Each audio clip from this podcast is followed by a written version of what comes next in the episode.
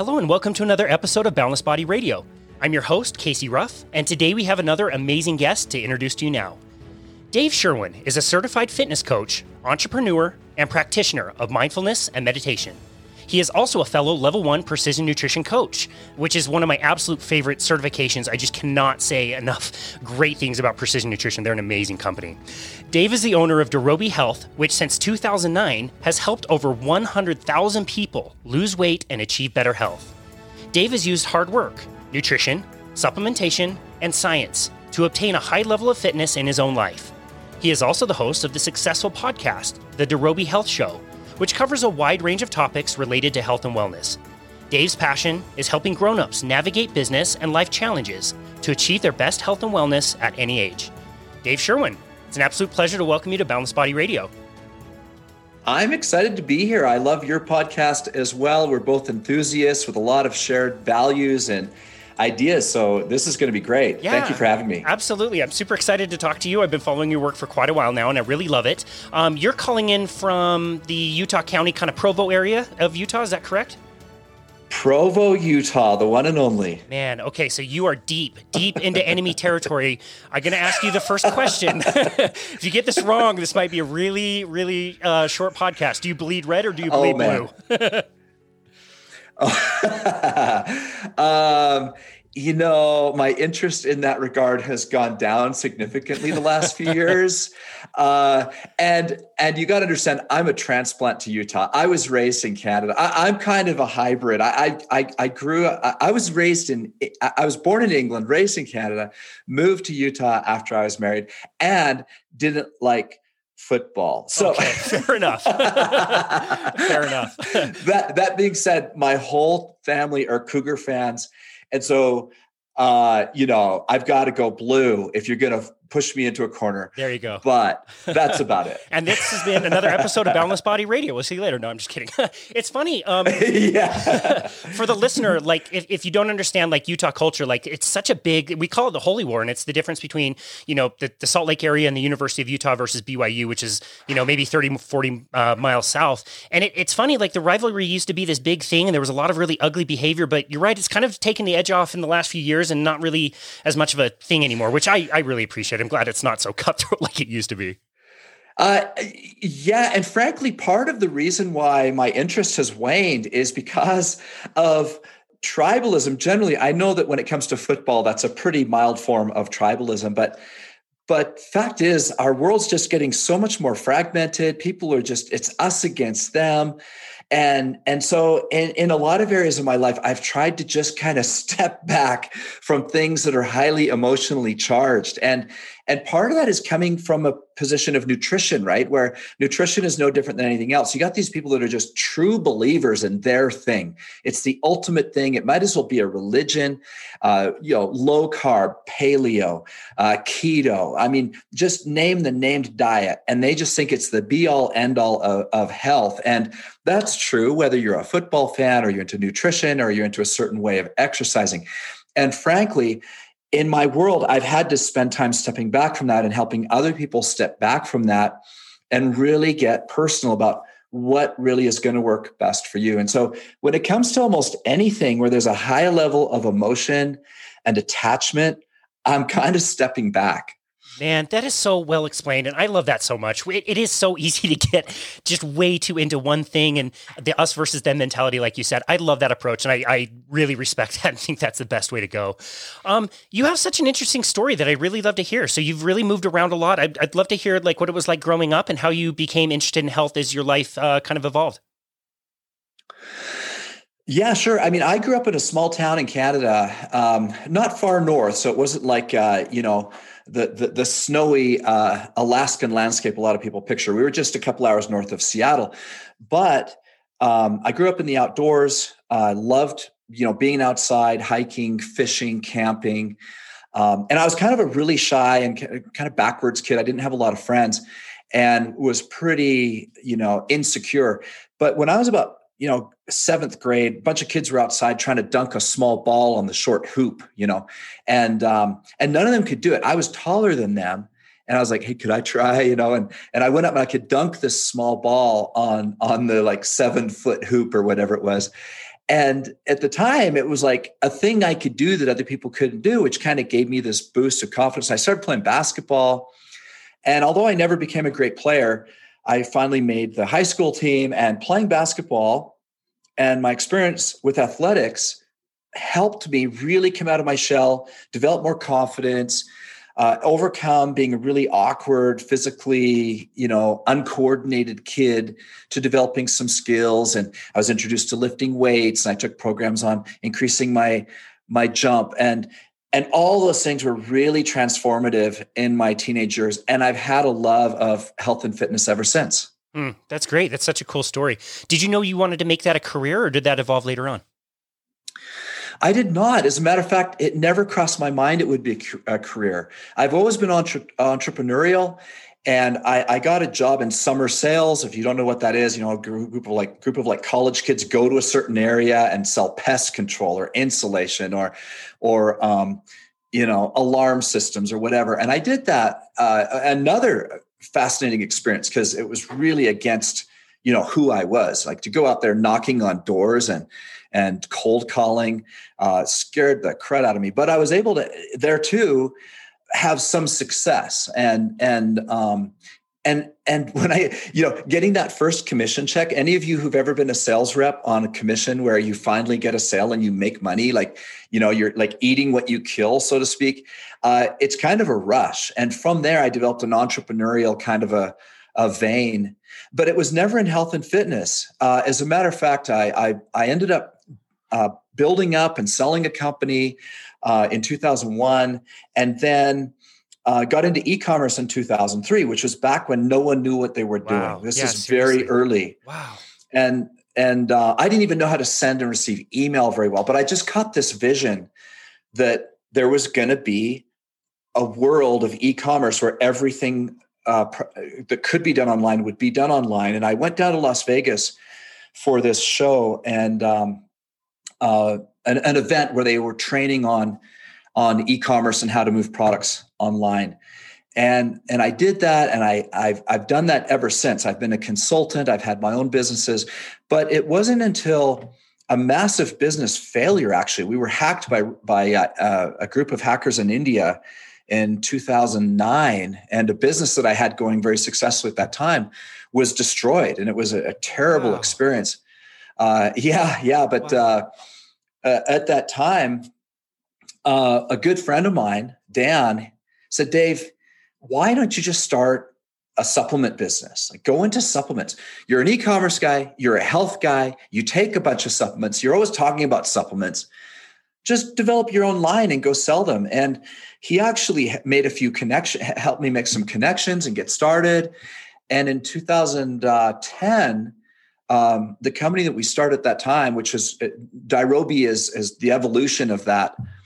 Um, just it, it, started to be quite successful. We are doing over hundred thousand dollars in sales within the first six months of developing our first product, and so I haven't looked back. And we've just carried on, and it's gotten to be more and more fun. And I've worked on my own, you know, got certified as you mentioned, and tried to get get uh, on the the various periodicals where I can understand the latest science uh, in nutrition and supplementation, especially. And so it, it, took me many years to come around to where I made my living in health, uh, but it was such a perfect fit because I was able to marry my love of business with my love of health. So it's been fantastic. Wow. Isn't it so funny when you look back on your life and reflect on, you know, the big moments and, you know, what appears to be a failure or a massive setback or things that don't really work out, but that makes the way for something new and even better. Like, what an amazing thing to have happen that must have felt horrible at the time getting hacked, but to set you up to do what you love to do. I mean, you couldn't ask for a better situation. Uh, yeah, it's actually an interesting principle. There's a name for this, and social scientists tell us that as human beings, we tend to have this belief that things happen for a reason, right? Now, we can't generally prove that, uh, but generally speaking, when negative things happen as human beings we are able to take those things often and turn them into a positive and so i think that that belief that things happen for a reason and that massive failures can turn into massive successes is just a healthy way to think and pursue things and and it's tough i mean i i, I won't sugarcoat it. i mean we're making a great living we went from making a great living to being bankrupt in six weeks. And wow. and I'm t- that that was just absolutely horrific. I wouldn't wish it on anybody. Um, but like you said, look looking back, um, it was really only one year about of really serious pain. And one year later, I had a much better business. It was crazy. That's amazing. Wow. What a cool story. I love that.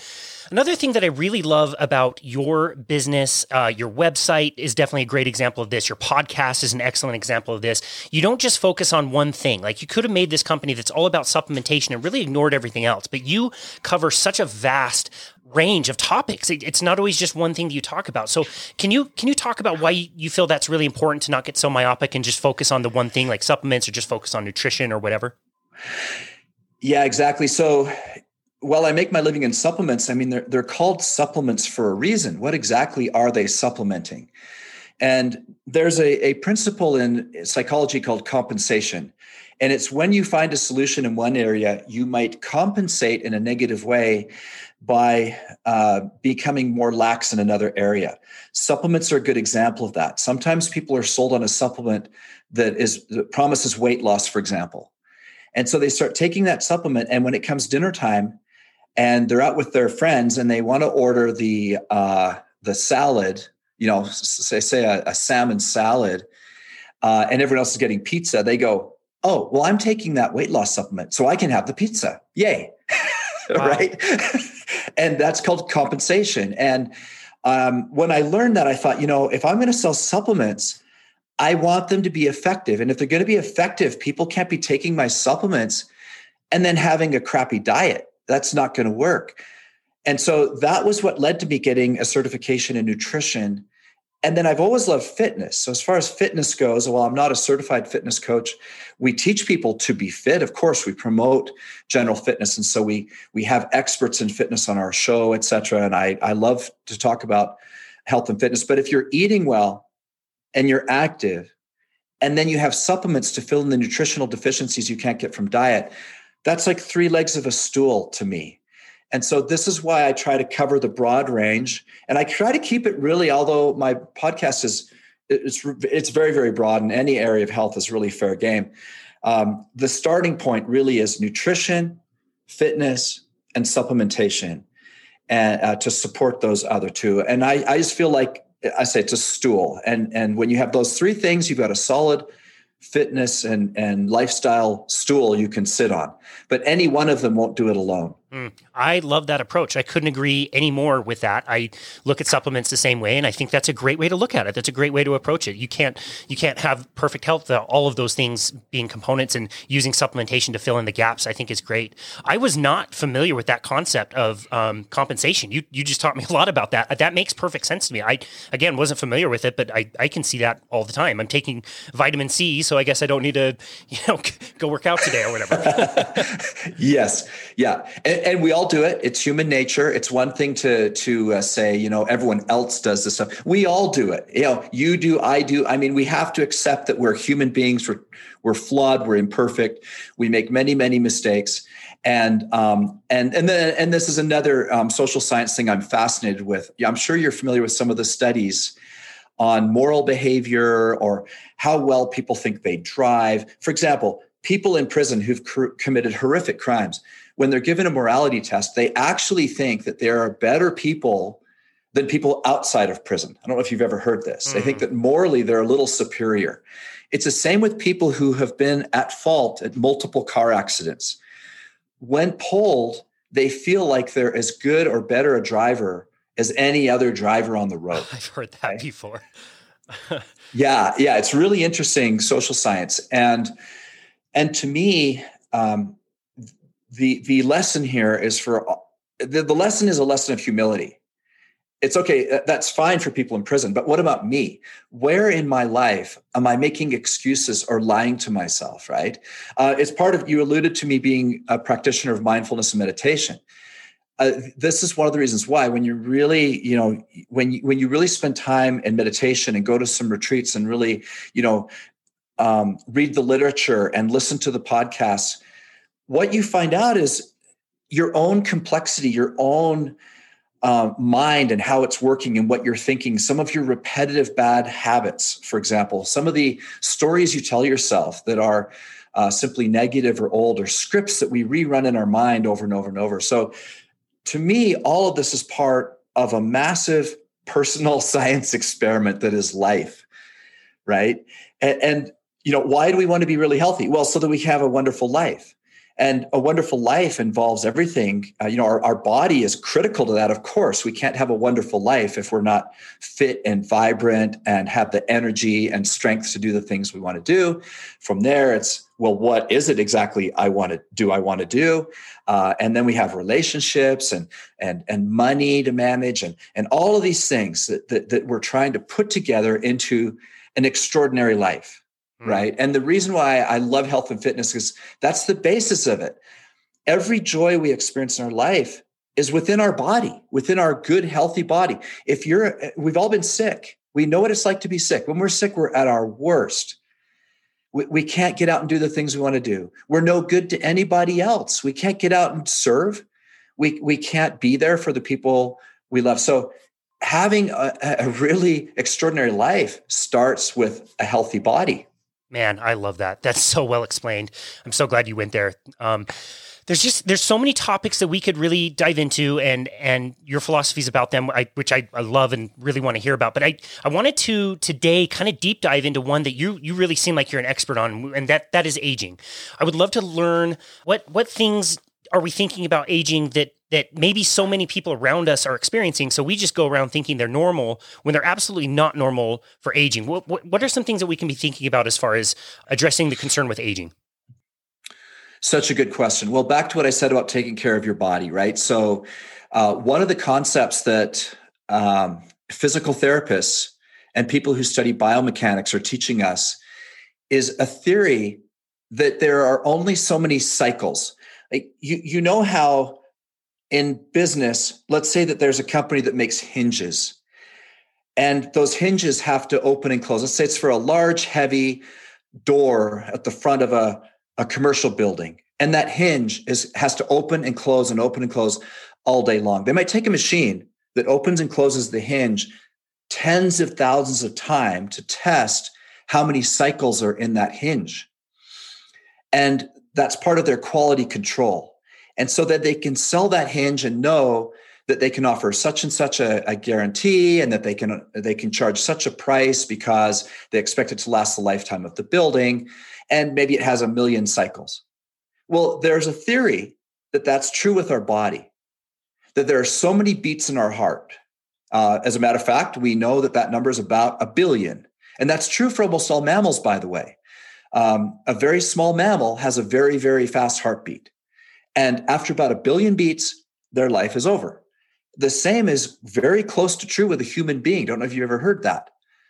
But our heart has approximately a billion beats in it if we take care of it. Are you familiar with that concept? Mm, I have heard that before, but the way you just elaborated it was fantastic. Okay, so let, let's say that there's truth to that, right? And um, that it's true with our knees and our ankles and our shoulders that there are so many cycles that we can do in a in a healthy way. And and and that eventually we're going to die. Well the the point to me is first of all to make sure we're optimizing the cycles. So when it comes to the heart one of the things we know is that when we're very fit our heartbeat is slower. Right? So a healthy person their heart might only beat at 55 beats per minute. And a person who's unhealthy might have 70 beats a minute. If it's true that you have a billion beats, the person with the lower heart rate is going to live longer. That's right. Right? Yeah. Again, this is theoretical. It's fairly new. We haven't had multiple generations of people live through this and test it, but it certainly makes intuitive sense to me and certainly something to think about.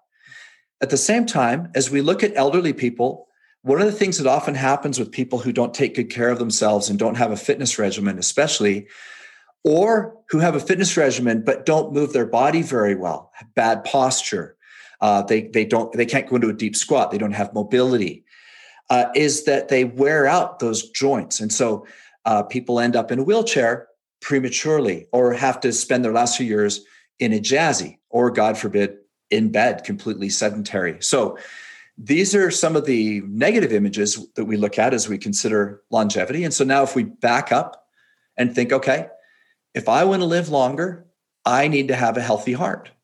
If it's true that I got a billion heartbeats and I can get my heart rate from 60 beats a minute to 50 beats a minute, that's a significant increase in lifespan. Hmm. Yeah, I, I think that's a really interesting way of thinking of things. I, I again, I, I don't know that that's ever been proven true, but I like it. I, I'm I'm into that. Makes a lot of sense.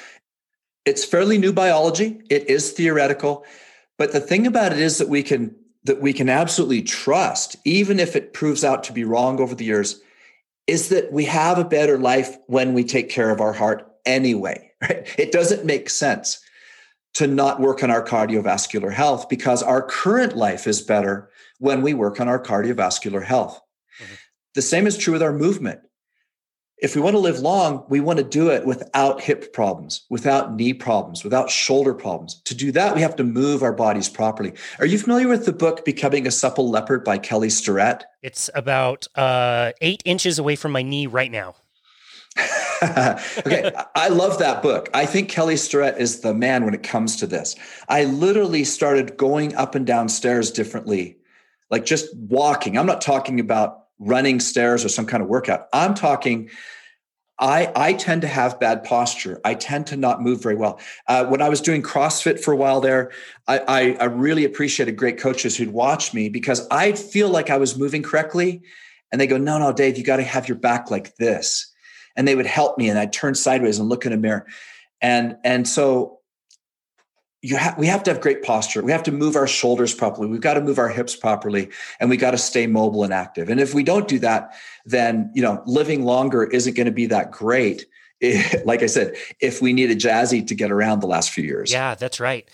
That's such a great point, and I want to kind of deep dive into that a little bit more because I think when people hear the word cardiovascular health, they think cardio, which means they think, okay, I got to go to the gym. I got to get on the elliptical until it says I burned 500 calories and I'm going to leave the gym a big sweaty mess. And I've got to do that every single day for the health of my heart. But if we're, if we're also talking about, you know, the idea that your heart can only beat so many times, you know, within a ter- certain time frame, that would seem to be more counterproductive. What, what types of activities do you feel like are the best for people to do? And what things should people maybe think about avoiding?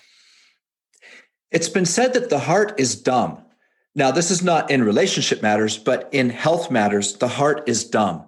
It doesn't care what you're doing as long as it's elevated for, at a healthy rate for a certain period of time.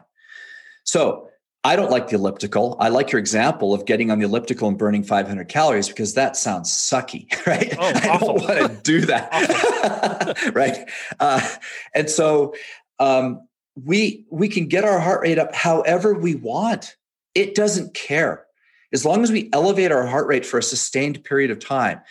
Now one of the things that we're finding out again through nutritional or through exercise science is that it appears at the moment that the very best type of workout for the average person to do are HIIT workouts high intensity interval training. Because they help raise your strength and they're doing cardio because you're elevating your heart rate through the entire time. It's multiple disciplines generally. So you're working on mobility. So doing high intensity interval workouts is a fantastic way to work on your cardio and everything else all at the same time. And great news, these are readily available and they're free on YouTube. There's tons of them. So you can find something you enjoy. My wife likes dance style workout videos. She's got a playlist. She watches Pop Sugar, and there's all kinds of great playlists on YouTube. And she maintains phenomenal health, doing it in an enjoyable way. Sometimes she's doing like the kickboxing ones, and sometimes it's more Zumba.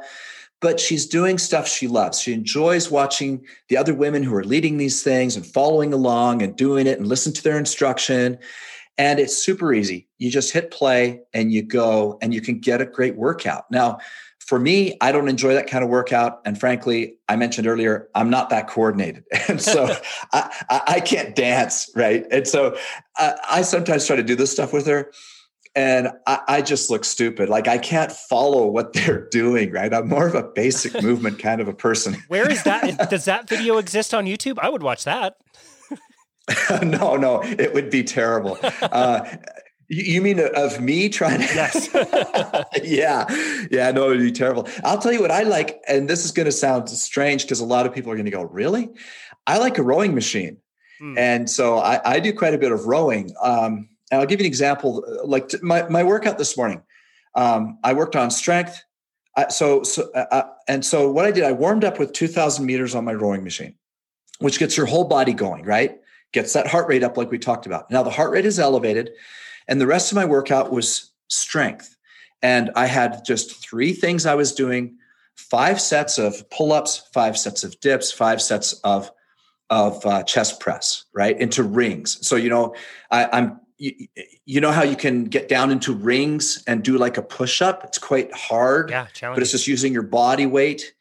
Um, I like that motion because it's really working on the shoulders and it's body weight and and there's balance in there and all the little supporting muscles are getting worked. Um, and I have a hitting mat. Uh, I'm a golfer, love to golf, and I've got a hitting mat in my garage. And so I did 2,000 meters on the on the machine, and then I do a set of dips. Then I hit 10 balls into the mat. Just that's kind of just like my in between. But the heart rate doesn't drop all the way down, right? So I hit 10 balls and then I do pull ups. I hit 10 balls and then I do the chest press. And I just cycle through that routine five times. And meantime, what it's doing is for my for my golf game, I'm learning to swing the club when I'm like under pressure, breathing hard.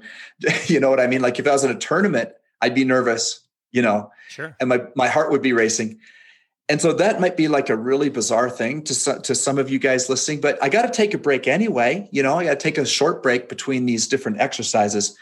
And so I go and I hit a few balls. So that's just my own personalized way of working out. Um, I kept my heart rate up. It took me an hour to complete that workout I just described. So again, the heart is dumb. It doesn't care whether I was swinging golf ball, swinging the golf club, or on the rowing machine, or doing pull ups. It doesn't care Mm. It's just happy that I've elevated the heart rate for an hour. So I got my cardio while working on strength, while working on my golf game. Yeah, that's fantastic. Wow, I love that you brought um, the pressure and the breathing um, into the mix. I I think that is super valuable. Have you noticed over the years that your breathing has changed? Are you breathing more like like nasal breathing at higher heart rates, or have you noticed anything like that, or, or have you noticed that that helps you with your golf game as well? Back when I was a serious runner, I read the book Running on Air. Are you familiar with that? That I am not familiar with. Phenomenal book. I'd highly recommend it to anyone, even if you're not a runner. But what I did is I retrained myself to run while breathing only through my nose. And what he has you do is, is, is, and it's a deeper breathing. It's into your diaphragm. It's, it's just a better way of breathing. Of course, in mindfulness and meditation, there's a lot of focus on good quality deep breathing. Mm. And uh, and so that's something that I abs- I'm glad you brought that up. I absolutely try to focus on deep breathing. Um, I try to breathe through my nose as much as possible. Um, when I trained myself to to run long distances, only breathing through my nose, it took me quite a long time. It's actually quite hard to do. I had to slow down quite a bit. In that book, you go on, on certain runs where you you literally do not open your mouth. And so if if you're if you you want to pant, you got to just slow down, maybe even walk for a little bit and then start running again. Mm-hmm. And man, did I ever have to slow down to retrain myself to breathe in really deeply through uh, through my nose. And but but I but I think for my lungs it was super good for me to go through that process. Mm, I could not agree more with all of that. And it is extremely uncomfortable when you're just getting started with that and you realize you really can't go more than like 10 or 15 seconds nose breathing while performing an activity when you first get started. It's it's not comfortable, but it's amazing as it improves and how it like leeches onto all other types of activities in your day-to-day life. I, I couldn't be more of a fan. I think that's amazing. Yeah, as a matter of fact, um, times of stress, if you're getting a little wound up, if you're getting angry, if you got some road rage coming on while you're driving, any of these things that are going on in your life, I'm telling you, take five really deep breaths through your nose and watch what happens. It's amazing. That's so cool. I love that.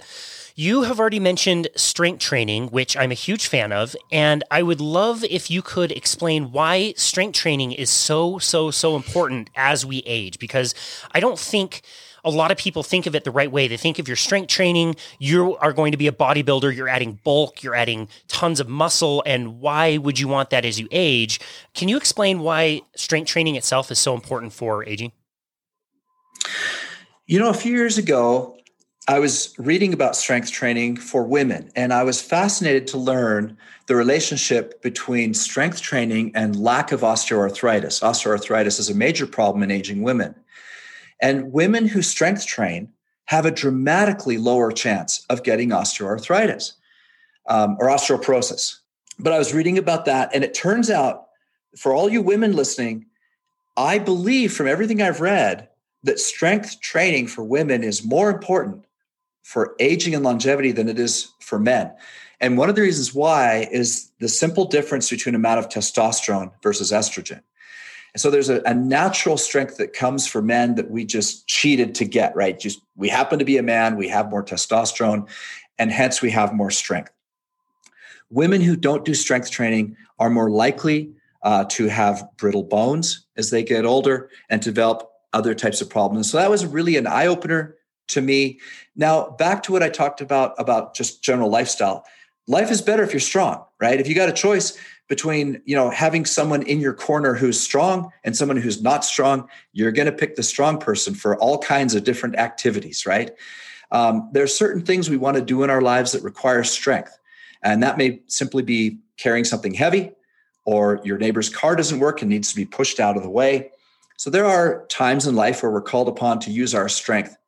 But generally speaking, keeping up our strength is also important for what I talked about about avoiding the wheelchair or the jazzy later on. Our strength supports our joints, right? And it's our joints we're really trying to keep flexible and and uh, keep that cartilage intact and move well so that we're not wearing things out or moving in a way that is you know hurting our joints and the strength around all of those joints is critical to proper movement and strength and then uh, mobility mm. as well. So so for me it's also and it's also a looks thing right? You, when you're strong you tend to look better. You you know and and let's face it while longevity is critical why you know we all want to look better. We all want to look our best. We all love it when someone says dang you look good. And that happens right? We you know, people lose 20 pounds and their friends say well you're looking really good if you lost some weight. That's a great feeling that we all want to have is other people notice that we're doing something proactive to improve ourselves whether it's generate more strength or look a little bit leaner lose some weight. So for our looks for longevity for the support of our muscular uh, skeleton system uh, strength is is vital. And then of course for our life to have strength means we can do things when we're called upon to do things that require strength. Mm. Yeah, I'm reflecting as you're saying this about something that you said earlier. And I'm thinking about, you know, the areas on the planet where people tend to live a little bit longer and you hear all these stories about these these 90-year-old Greek grandmas carrying pots of soup up and down like really steep stairs to serve to their families. And you mentioned the ability to serve Uh, which I think is so underrated. We we just think, you know, we can go around and help people all the time, but once we lose our health, we lose the ability to serve other people. And I'm just thinking about this grandma who's strong enough to take these pots of soup up and down the stairs. But what what about the experience that she gets as a reward for that? She gets to have dinner with her family and serve them the meal that she cooked. I mean, you couldn't ask for anything better than that. Yeah, that's exactly right. And that's why functional strength training has become so popular in the last couple decades. You know, functional strength just literally means uh, the strength to do those daily tasks that we need to do, whether it's lifting a bag of rice uh, and carrying a 50 pound or a 50 pound bag of, of flour from the trunk into the house, or lifting a child uh, up, or, or even playing with children. And then, of course, grandchildren right? So this is the other thing is do we want to be you know i've, I've got five grandchildren. I want to be active and have fun with those grandchildren for as long as i possibly can. I want to be able to pick them up right? And, and so as we get older these are the simple little things of life that we take for granted now that we won't take for granted when we get into our 70s our 80s and our 90s and so you know and it gets it gets harder. Uh, and one of the things that we got to pay attention to is that as we get older, it gets more and more important to be consistent. because when we stop exercising for a period of time, it takes a lot longer to get back just to where we were. So it's really important that we try to have a very consistent routine for as long as possible. It's way easier to keep what you've got than to get what you've got back after 90 days of being sedentary, for example. Mm, yeah, I think that's very well said. Um, I, I can't agree more. I think that's great. You talk a little bit about um, your nutrition recommendations. You talk about what you call the undiet, which I think is really interesting. What are some guiding principles that you see helpful in the on the nutrition side of things for anti-aging? Yeah, now that undiet uh, would take a lot of time to explain, but it's but I'm going to read you the seven principles. But I've also got a download on my website, dirobi.com, that I don't want to forget to mention because we we just finished putting a lot of time and effort into it. Just a simple 10 page ebook uh, that's free on the website, and I encourage people to read that because it's taking everything I learned from over 100,000 weight loss customers combined with what I learned in precision nutrition into something simple that anyone can do. And so let me read the seven to you. And if you want to dive deeper, you can go to dirobi.com and download the book and, you know, get more on each principle. But and I, I just have seven. to let me let me jump in just real quick and say to the listener, do exactly what Dave just said. I cannot believe how many free resources you have on your website that are super super well done. So uh, why you did those for free, I'm not exactly sure, but they are amazing. They're really well done. Well, they're done to support our customers. So we, we, you know, we have a successful business with a lot of customers, and we appreciate them. I'm trying to give them back everything I possibly can and help support them. Because, like I said, my customers are buying supplements, and so what I'm trying to provide them is everything else. Okay, great. I'm glad you're buying my supplements, and now here's some ideas to help you be more fit. Here's some ideas to eat a little bit better, and so on. So that's why we do them. It's to it's to support the people that are supporting us. Um, so let me read you the seven, and then I'll just let you jump in and go whatever direction you want. Cool. So, um, number one, do not drink calories. Try to make water your primary drink. Number two, eat very slowly and mindfully. Number three, practice intermittent fasting. Number four, eat a combination of carbs, fat, protein with every meal and try to get five to nine servings of veggies a day. So that's your macronutrients right there in number four. Number five is observe a simple supplement strategy. Number six is exercise every day, seven days a week. And number seven is get seven to nine hours sleep every night. Mm. I love how simple all of those are. Those are not terribly complicated. The one I really wanted to deep dive into with you is uh, number three, the intermittent fasting. Can you explain why that is helpful with aging and maybe some practical tips for somebody who would like to start? Yeah, absolutely. Well, you know, our bodies anciently, uh, you know, it, it's not very long ago in human history that we didn't have refrigerators or freezers, right? And so the ability to go into a house and, and or go into your kitchen, open the fridge at 10 o'clock at night, grab something and eat it is a very new thing in human history. Our ancient ancestors, who were hunter gatherers, lived by the cycles of the moon and the sun. And it took them a little while when they got up in the morning to eat their first meal.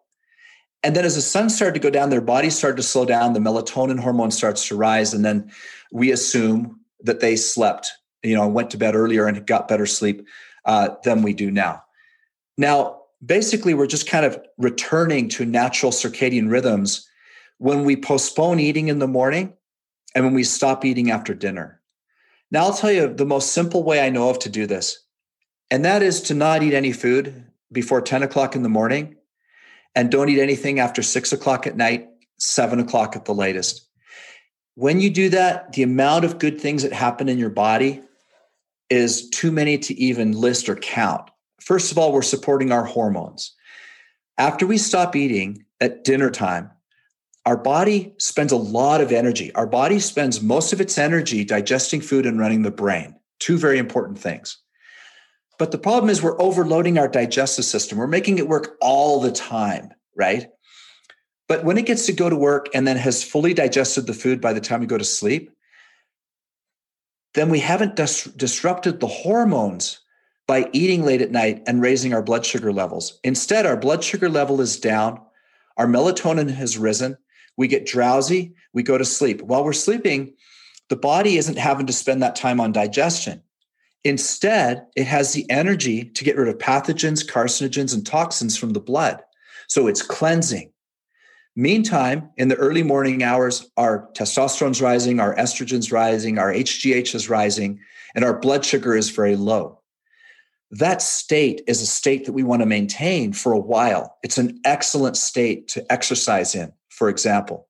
Of course, we want to stay hydrated. Principle number one drink lots of water. So we drink a lot of water during this time. Also, I add electrolytes and um, and salt to my water because uh, to compensate for that that sodium right? So it's not like you can't eat anything or take in any calories at all. There's a few things that are that are good to take. I even take some supplements uh, during that time. But then we've postponed that first meal till about 10 o'clock in the morning. So our body has had all those hours to process to cleanse to get rid of like i said carcinogens pathogens toxins. And now we eat that first meal and our blood sugar rises right? The estrogen and testosterone production is going down and we're now in a state it's ready for action ready to get through the day and so intermittent fasting supports all the other principles that i've talked about it creates a really great environment for exercise uh, for longevity it means that we have more time that our body is able to process all our food correctly and get rid of all those toxins. We live in a highly toxic environment. We're breathing in toxins, we're eating toxins. Um, there, there's uh, in packaged food, um, you know, there's antibacterials that are not good for our gut. And so we have better gut health, we have better and cleaner blood, we have a more focused mind right? There, there's so many good things that happen from that one simple health habit that it's it's hard to oversell it. Mm. Yeah, I totally agree. I think you and I were probably brought up in the same religion that involved a 24 hour fast one day per month. And basically, what that turned into was one day of pure hell and 29 days of dreading the next one. And, yeah. and I remember just being absolutely miserable trying to do these fasts, and I would I would sometimes cheat and like couldn't get through it all the way. And now it's so funny. Like I do it almost on a daily basis. I, I usually eat one, maybe two meals a day. Um, you know, I have more food when I eat, but it's so funny how this thing that has been so horrible and terrible that I hated it so much has become something so enjoyable and honestly, like really easy and convenient and pretty inexpensive when you're not buying all these meals and snacks all the time. Well, it's interesting that you bring in uh, the religious aspect. So anciently, we know that that fasting is a spiritual part of many dis- different disciplines. Um, Hindus fast, Buddhists fast. Uh, Buddhists eat two meals a day. As a matter of fact, that's a very interesting thing. The Buddha himself, I don't know how he figured this out, but 2,500 years ago, the Buddha taught his followers to eat two meals a day, exactly accomplishing intermittent fasting, right? the, the, the Dalai Lama, who's lived to be quite old and currently uh, still alive, uh, has eaten two meals a day his entire life, one at about noon and one at dinner time. So it's a very interesting thing that Buddhism picked this up very naturally. Hindus fast, um, Christians fast. And so anciently it was understood that this would support your spirituality. Uh, and and I believe that also. I I mentioned earlier. I I picked up a habit of of meditation about five years ago. Actually, it's probably been six years now that I've I've had a daily practice of meditation, and it's been one of the best habits I ever started. And I have noticed also that when it comes to spiritual matters or how I feel spiritually, and even some of the experiences I've had uh, during during fasting, um, it does seem to me from personal experience that on an empty stomach, I, I'm sharper mentally. I, I feel more connected. And those spiritual feelings that we have of, of connectedness, of love, compassion, I do believe are enhanced through fasting. And so when you're doing it every single day, you're starting off your day on a higher level in every way uh, physically mentally spiritually and so so when you when you combine that if you add the habit of meditation and then fitness and then don't eat that and then and then for me as an entrepreneur the morning hours are very important. I have people offshore that do a lot of work for us. My accountant is in Pakistan, and I've got people that do a variety of different projects for me in India and in the Philippines. And and I do a lot of, of touching base with those people in the morning. And thus we get a lot of planning done and figuring out problems and and troubleshooting things in the business. And I feel mentally I'm at my best. In the afternoon, I start to feel more tired, a little more lethargic, and I like to do tasks like check my email or anything that's reactive, right? Anything that doesn't involve my very best mental self. I just punt that to the afternoon. The morning is for creativity, doing my most important things, touching base with other people. And I think that's true for most people. So that's another area where all of these things are synergistic, where when you combine the concept of of you know getting up early with your hormones perfectly balanced and your body's kind of cleansed itself and you've got really great energy that's kind of the best time of day for a lot of people. Might as well take advantage of that and and and you know implement these healthy habits into that time. Man i i'm so happy that you went there. I'm so happy that you said that. I could not agree more with what you said. I i, I was very surprised. Like I felt like I had a good diet for a lot of my life, but when I started fasting, there was a definite and very noticeable increase in what I would call spirituality and gratitude and presence and and joy. Just joy from very simple, you know, what I would have thought as like mundane things bring me so much more joy now. And it's so interesting to hear about how all of those components work together, like you said, synergistically to to give that result. So I'm so glad that you said that. And I have to say, I, I completely agree with you. This um this to me is just pure speculation. I I have a hunch that there's something to this, but I would love to hear what you have to say. Is there any way that mindfulness has a role in aging?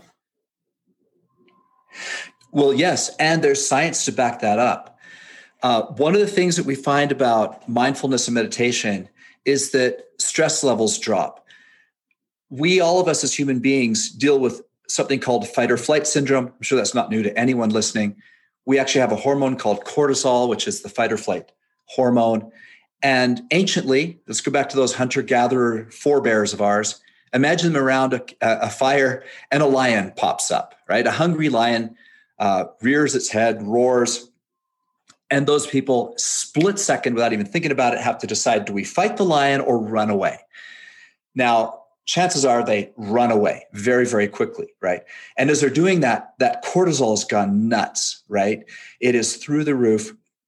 Everything physiologically has changed within their body.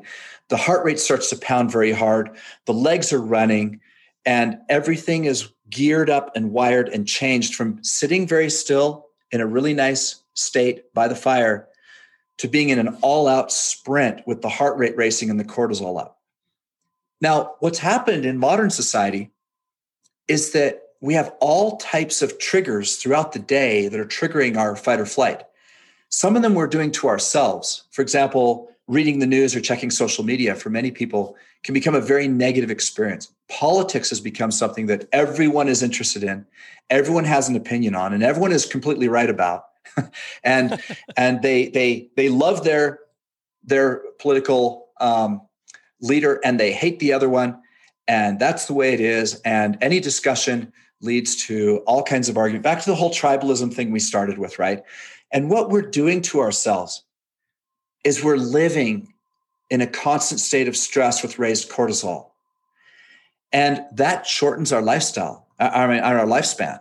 It, it does. We know this from science people who have hormones that are functioning correctly, as I mentioned before, that are rising when they should rise, lowering when they should lower, they're living more in a state of peace. They are able to function better now. And people with lower stress, uh, you know, stress wears us out.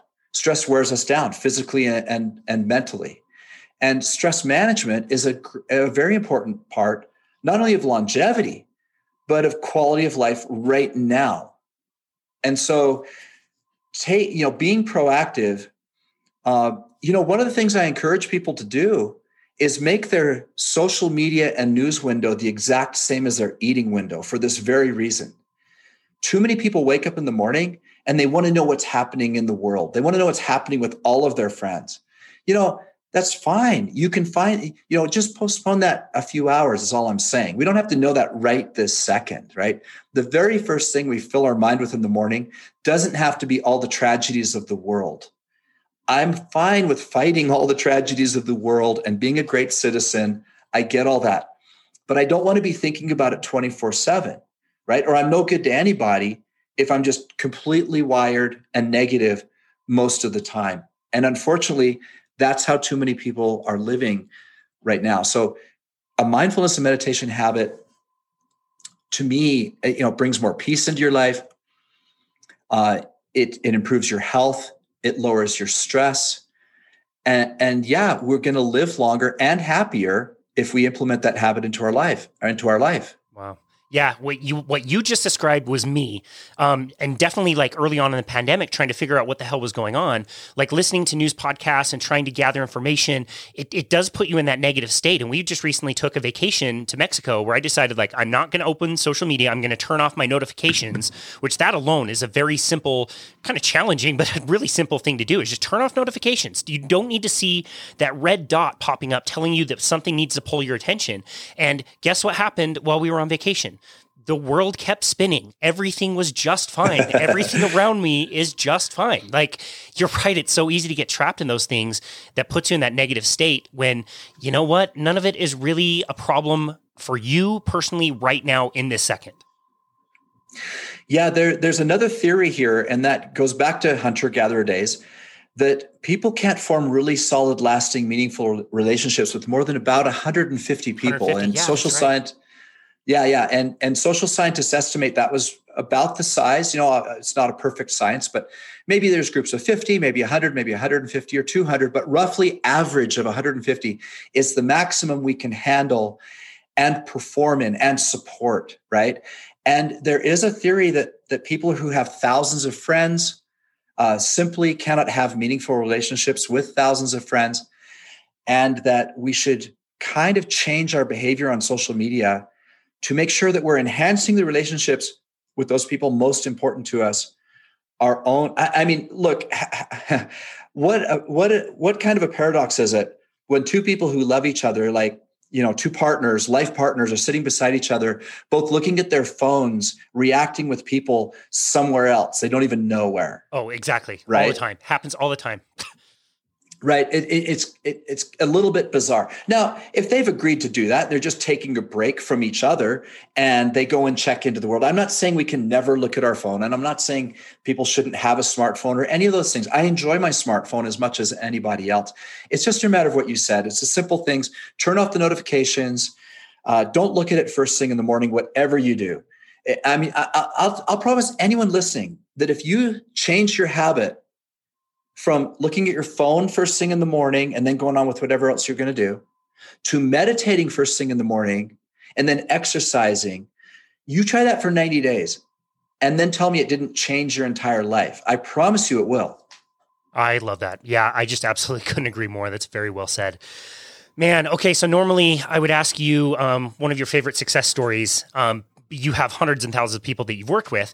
I, I'm going to flip the question a little bit and I'm going to talk about you as a success story. We bring people on all the time and I tell them, let's just assume that you're wrong about everything. You, you, you miss the science. You have no idea what the hell you're talking about. You're completely wrong.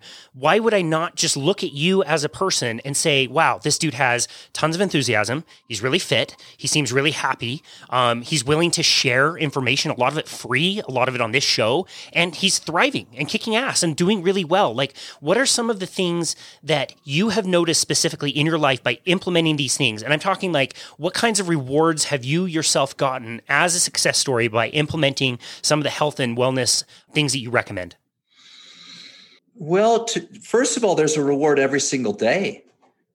I'm I'm one of the few lucky people on this planet that loves what I do, I, and I feel sorry for people who don't. And if you're in a situation where you know life is tough and you don't have a job that you enjoy or something like that i really feel for you and i hope you can find a way to change that um, because to me these rewards are daily every morning when i wake up like i told you about my workout this morning i liked it i enjoyed it it may sound boring or awful to someone else to row and then do pull-ups and push-ups right to me it's rewarding. I know what it's doing for me. It feels good when I do it. And I know that, you know, it's increasing my lifespan and it's improving my current life. Like I said, I love to golf. And when I'm strong and flexible and sharp, I play golf a lot better. And that in itself is super rewarding. I'm teaching my four year old grandson to golf. And that's one of the funnest things ever. That's awesome. Uh, yeah. I mean, we go out and, and a couple weeks ago, you know, uh, his dad's on the other side of the cart and he's in between us. He's got a little tiny set of clubs in the, in the basket and he can only hit the ball about 30 yards. And so he'll hit it about 30 yards three or four times and we'll pick up his ball and drive and go up to the uh, our balls. And it's just a blast. And he wanders around the putting green, hitting the ball all over the place. Uh, but, you know, this this issue of gracefully becoming older, but as healthily healthily as possible, and enjoying my own children and now their children. You know, to me, that's what it's really about. I'm, I'm very much a family person, and I want to be there for my family. And I, like I said, I can't be there for them if I get very sick, they got to come be here for me and take care of me. And of course, who knows what can happen and what life will bring. Accidents can happen. There's times we need to be taken care of. But as much as possible, I don't want to be a person who has to be taken care of. I want to be a person helping other people and contributing in society and doing what I love. And so the rewards are intrinsic and they're every single day. Man, that yeah, perfectly said. I just I, the way you lit up talking about golfing with your grandson, that reward is intrinsic. Like what else could you possibly want? That's that's incredible. Man, you you do such a great job of taking you know principles that can sometimes be complicated but you can you can kind of filter it down to make them really really simple. And they're really easy to understand they're really easy to implement. I would love to know from this conversation we've gone in a lot of different directions. It's been really wonderful to learn from you. What is one simple takeaway you think that a, a person could have from this conversation that above anything else they could apply in their life and see benefit immediately? You know I, have distilled what i think is my very best stuff uh, which by the way i didn't invent a single thing I've just processed. I've just had a lot of experience and done a lot of reading and had a lot of customers give me their feedback on what works and what doesn't work, et cetera. And and um, that that book I told you of Dirobi.com, download that book. Like I said, it's only 10 pages. And um, there are things in there that we dive deeper into than I did right here. But I, I feel like that's the best thing I have to offer anybody. Um, currently. You know, I wrote a book a few years ago called Formula 7 that was kind of the precursor to this, but it's evolved. Like you, I do a podcast. And to me, you know, do, having podcast interviews uh, on a regular basis has been such an education. I, for example, I didn't used to include sleep on there. Sleep is is fairly new in the whole fitness and health world uh, that we need to focus on. It used to be that uh, we taught everyone to burn the candle at both ends and go to bed late and get up early and conquer the world and blah, blah, blah. We didn't realize how much we were hurting people and that they're much more effective when they got seven to nine hours of sleep. So the very latest, greatest, best stuff I have is in that 10 page guide. That's great. We'll make sure we link to that in the notes. Is there anything else you are working on for the future? Yeah, I'm working on a new supplement that I'm super excited about. As a matter of fact, it's been three years in the in the making, and it's based on a principle of of um, passive immunity. Uh, some scientists, uh, oh, this has got to be probably ten years ago now, uh, discovered how um, chickens pass immunity onto the the uh, chicks, and they started experimenting with if they injected the the, the hens with certain immune properties you know similar to vaccination right like um, in a vaccination they give you a tiny bit of something your body overcomes it and then it can fight it right yep um, and what they found is they could give the any immunity they give the chicken the chicken would give to the chick it's quite the so the chick the chicken they could develop these like super strength chicks that wouldn't get sick wow. of any of these things wow. because of the passive immunity and they've developed a product and we'll be introducing that later this year. So I'm really excited about that. It's a powder drink uh, that was based on that original science and then is developed for humans with this passive immunity. It's not so much antiviral; it's more of a gut product. It's more of a giving you, um, you know, those th- nutrients and things that you need to get your right gut bacteria in order and have a great, you know, digestive ecosystem. And so I'm pretty excited about that. Not even sure what I'm going to call it yet, so I probably shouldn't have even uh, announced it. But uh, uh, if you want to get on our list and look for that product, um, you know, it's going to be something like Dirobi Immuno Egg, or I don't know, nice. but it, Di- Immune. It'll be something like that. It'll be an immunity product, but but but really, I think it's going to do wonders for people's digestive systems. That's amazing. That's super cool. Man, this has been a, just a great conversation. I've really learned a lot. You said this before, but uh, tell us again where can people go to find you and your work and connect with you?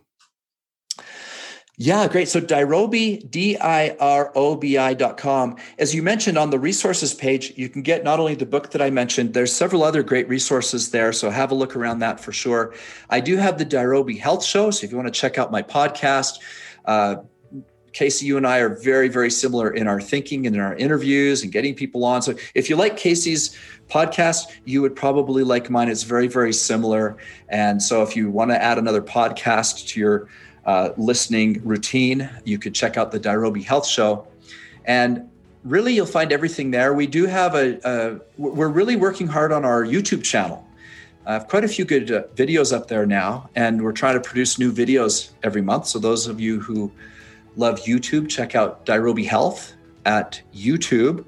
And that's probably about it. Wow, that's great. We will link to all of that in the show notes. I cannot recommend enough that you, the, Uh, that our you know our listeners go over to the website, download the resources. They're they're fantastic, and your your podcast is amazing. You do a really great job. You ask really interesting questions from great guests, and so we're so grateful that you do that. Dave Sherwin, thank you so very much for everything that you do and everything that you've shared with us and and shared with the listeners. And we just we, we're so grateful for you and and your time today to come onto our show. So thank you so very much. It's been great. I really appreciate your interview style and the questions you've asked. It's been thoughtful and interesting and, and a lot of fun. Thanks so much. And it's been a lot of fun. Thank you very much for coming on. And this has been another episode of Boundless Body Radio.